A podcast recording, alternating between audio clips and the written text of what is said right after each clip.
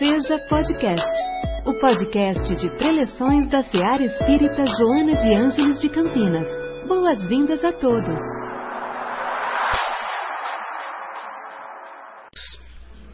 Eu não posso negar que é uma alegria estar aqui.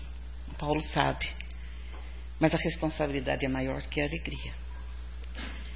Porque, de acordo com o texto da irmã Joana, nós vamos falar sobre tentações. E tentações, a gente sabe que estamos inundadas dela. Nossa época, nosso mundo, né? E é importante que a gente converse sobre isso, sobre ilusões e tentações. Na verdade, é uma conversa que vamos ter juntos para refletir sobre isso, de acordo com aquilo que a gente aprende quando a gente estuda a doutrina. Né? E no mundo que a gente está hoje, tão conturbado, né, esses males parecem nos levar a todos para uma área de muita ansiedade, de muita angústia, de muito medo. Sempre a gente, é, sempre a gente percebe que há uma rede de enganos que nos cerca, né? Emmanuel tem uma frase interessante que eu gosto muito. Ele diz assim: Levanta-te e esforça, porque é no sono da alma que se encontram as mais perigosas tentações, através de pesadelos ou fantasias. Isso está mais claro para nós porque nós vivemos neste mundo, né? Mas a gente sabe que tudo que a gente pensa vem do nosso sentir, não é? De estímulos que nos tocam todos os dias. E se estímulos externos nos tocam, é porque alguma coisa aqui dentro ressoa, recoa, né? E é interessante a gente saber que esses pensamentos que vêm, as coisas que nos perturbam muitas vezes, né? Tá tudo dentro de nós, não está fora de nós, né? É interessante porque esses pensamentos às vezes nos levam a momentos tão rápidos, aparentemente importantes e, na verdade, são muito mais ilusórios. E aí, quando um desses pensamentos que não são tão bons assim, né, vindo muitas vezes de espíritos encarnados ou desencarnados, ele chega por quê? Porque ele chega atraído por nossas, nossos próprios pensamentos as nossas próprias vibrações. É como se a gente tivesse um Wi-Fi aqui, um aparelhinho receptor, que a gente regula. A gente regula onde a gente quer, regulou, se não pegou. Não é assim? Também é assim com as vibrações. Isso chama-se sintonia. Então a gente precisa cuidar disso. Né? E o que, que é um mau pensamento? que será que é esse mau pensamento? Na verdade, é tudo aquilo que a gente pensa que possa trazer uma consequência não muito boa para mim nem para os outros que vivem comigo, ao meu redor. Porque nos afasta da caridade, de uma moral, do bem. Né?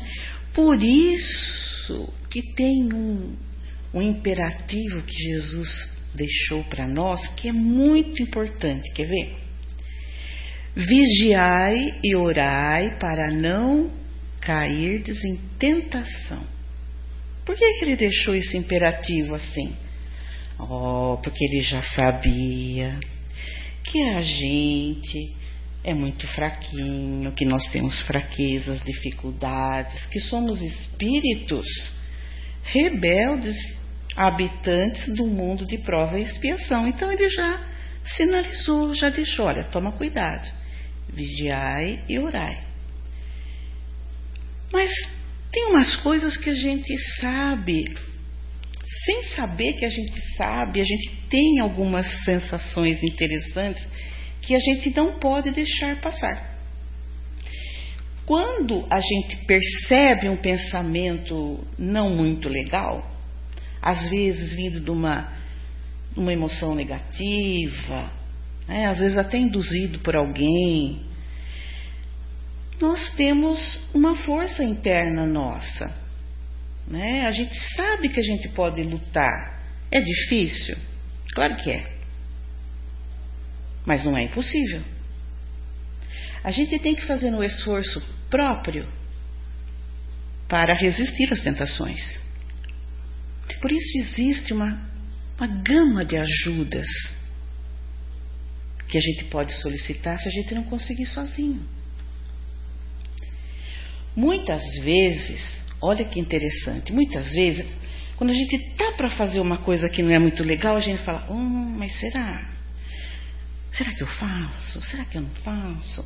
Será que eu continuo pensando? Será que não? O que, que é isso? Isso é a nossa consciência que sinaliza. Por quê? Porque a gente sabe tudo o que é certo e o que é errado. Nós temos as leis morais estão aqui dentro, na nossa consciência. A gente sabe. Mas de vez em quando a gente pisa no tomate.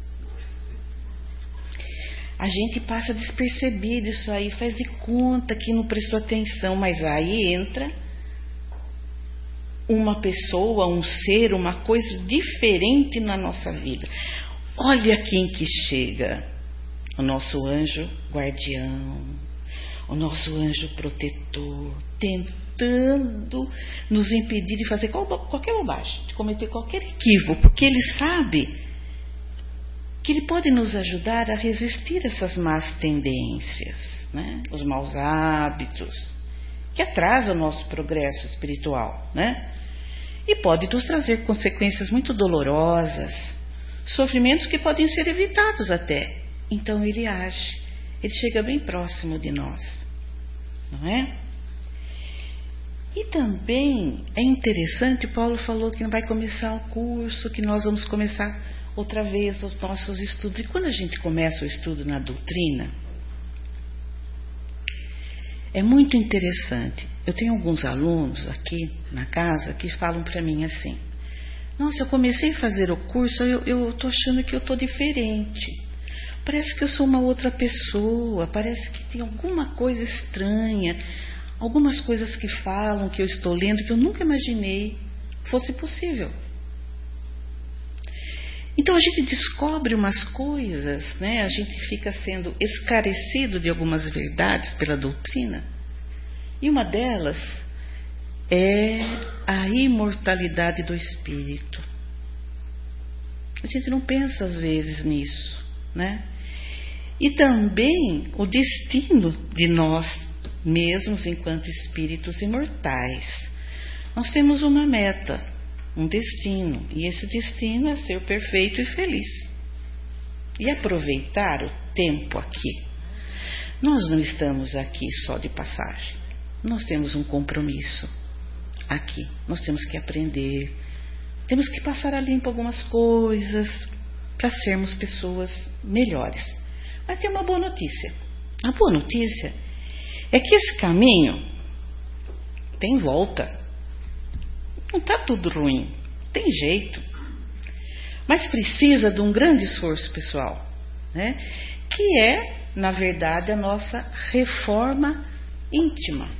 Nós precisamos pensar nisso, né? E através do estudo a gente vai ficando ciente desses pontos, não é? Daí, continuando a nossa conversa, porque isso é apenas uma conversa, né? Para a gente refletir um pouquinho. Dessas coisas que a gente foi pontuando, quais situações vocês pensam que estão presentes na vida? Na nossa vida, todos nós. Tem coisa que dá para pensar já, não tem? Aí tem uma coisa assim que eu andei perguntando.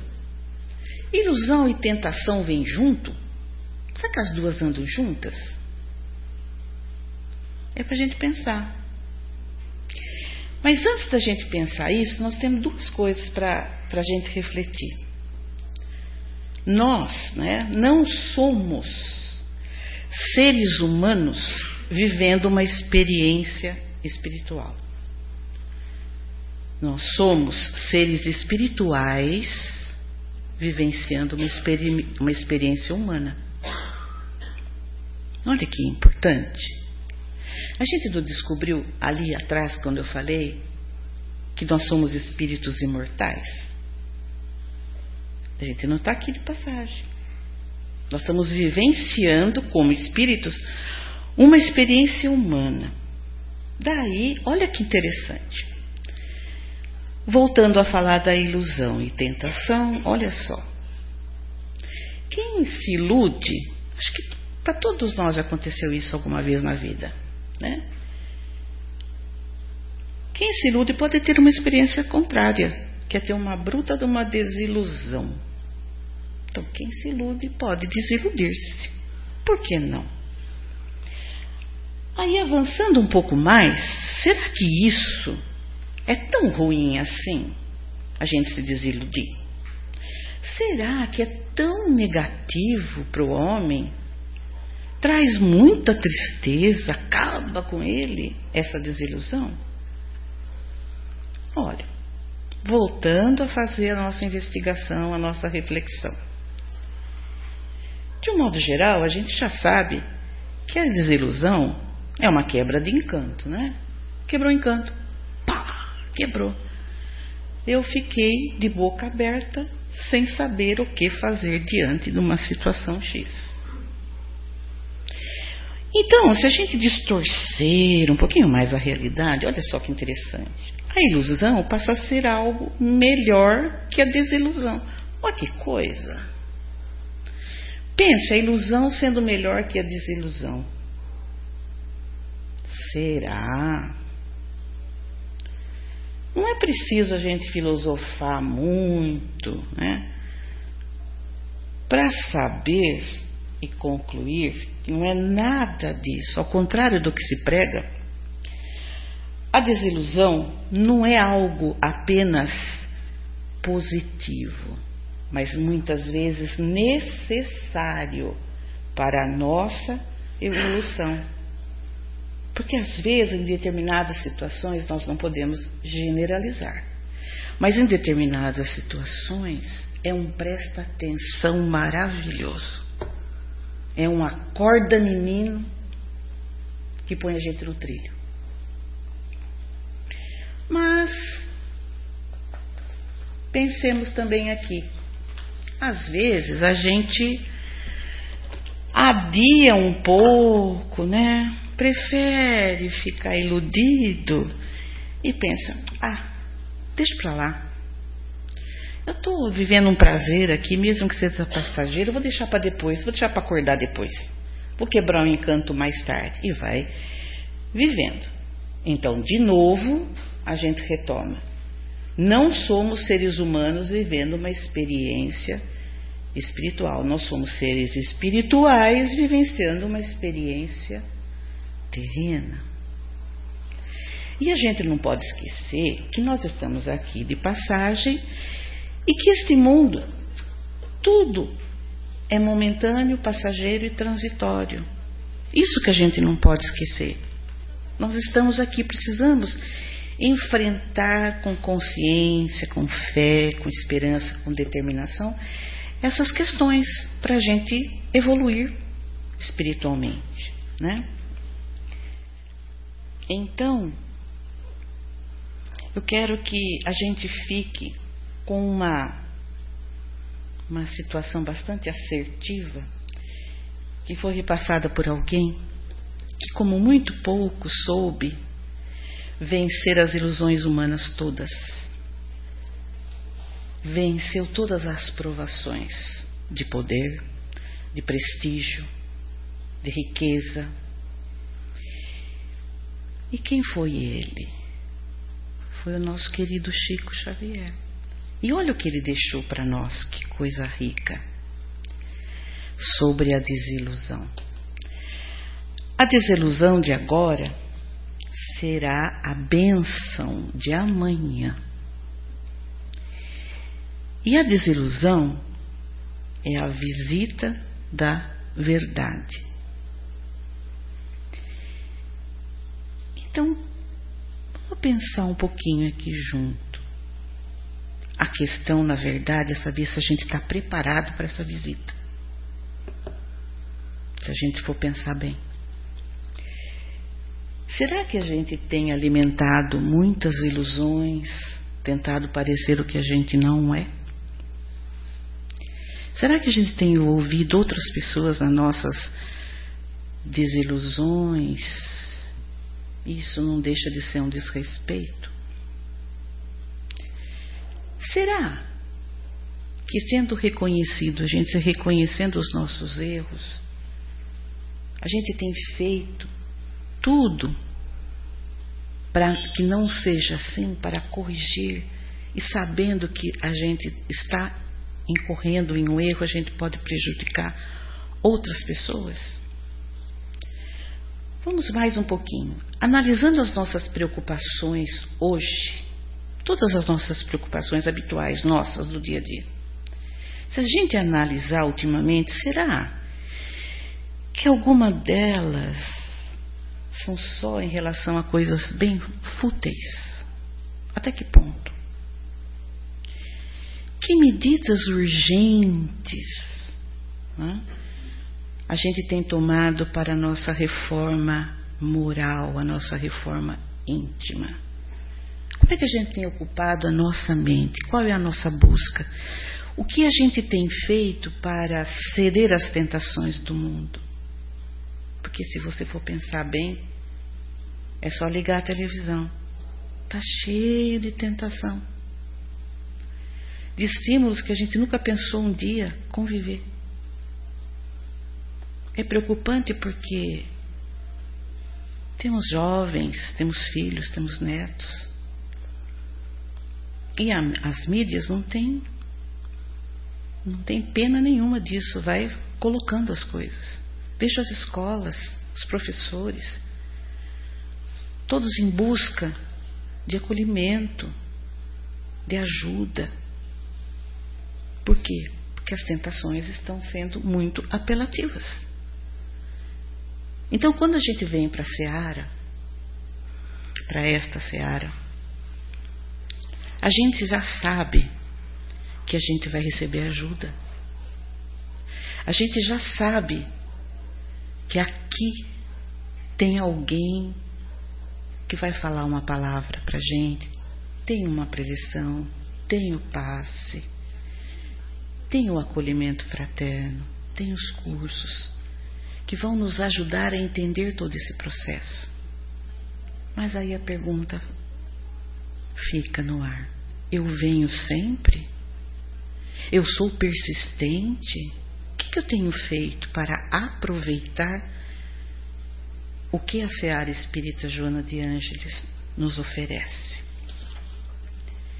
Então a gente precisa também não esquecer de sempre pedir a Deus para que nos ajude a identificar, eliminar, nos afastar dessas ilusões e tentações que às vezes a gente alimenta. Para a gente não ficar perdendo muito tempo. Né? E também pedir um esclarecimento através das nossas preces para esclarecer a gente do que, que eu posso fazer por que e para que vale a pena a gente lutar, a gente trabalhar. Aqui na Seara Espírita a gente descobre. É só querer. Então estamos finalizando. Aí Allan Kardec deixou duas preces como sugestão, como modelo, uma para pedir e outra para agradecer. Elas são bem curtinhas, sintéticas, objetivas, mostrando que para fazer uma prece não precisa fazer uma prece longa. Pode ser bem simples. Ele usa frases bem simples que estimulam a fé raciocinada, a humildade, o reconhecimento das nossas limitações, né? Porque esclarece que a gente, ao pedir, a gente reconhece que a gente é um espírito em evolução. Então eu vou ler para vocês uma das preces, a que a gente pede. Dá tempo? Deus Todo-Poderoso, não me deixe sucumbir à tentação de cair no erro. Espíritos benevolentes, que me protegeis, desviai de mim este mau pensamento e dai-me força de resistir à sugestão do mal. Se eu sucumbir, merecerei a expiação da minha falta, nessa mesma existência ou em outra, porque sou livre para escolher. Agora, ele não esqueceu de deixar uma para a gente fazer o nosso agradecimento. Olha aqui, que bonita que é também. Meu Deus, eu vos agradeço por me haverdes permitido sair vitorioso da luta que tive que sustentar contra o mal. Fazei que essa vitória me dê força de resistir às novas tentações.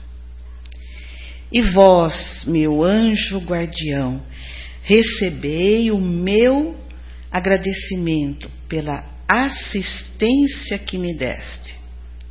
Que a minha submissão aos vossos conselhos me faça merecer novamente a vossa proteção. Assim, meus amigos, como se pede, como a gente pede, né, para a gente resistir ao mal, para a gente ter força para continuar, né? A gente não pode esquecer mesmo de agradecer muito, muito o amparo espiritual que a gente tem recebido, porque eu acho que a gente nem estaria aqui. Então, nunca esquecer, né, que a gratidão é um dos sentimentos mais mais caros, né, mais belos que a gente tem e como é que ela é construída. A gratidão se desenvolve, se constrói no exercício do viver dia a dia. Agradecer todo dia. Como eu hoje agradeço a possibilidade e a oportunidade de ter estado com vocês aqui. Assim seja. Em nossa célula de amor, sua presença é sempre bem-vinda. Acompanhe também nossas atividades nas redes sociais. Acesse arroba seja CPS. Afinal, sua participação faz a SEAR acontecer.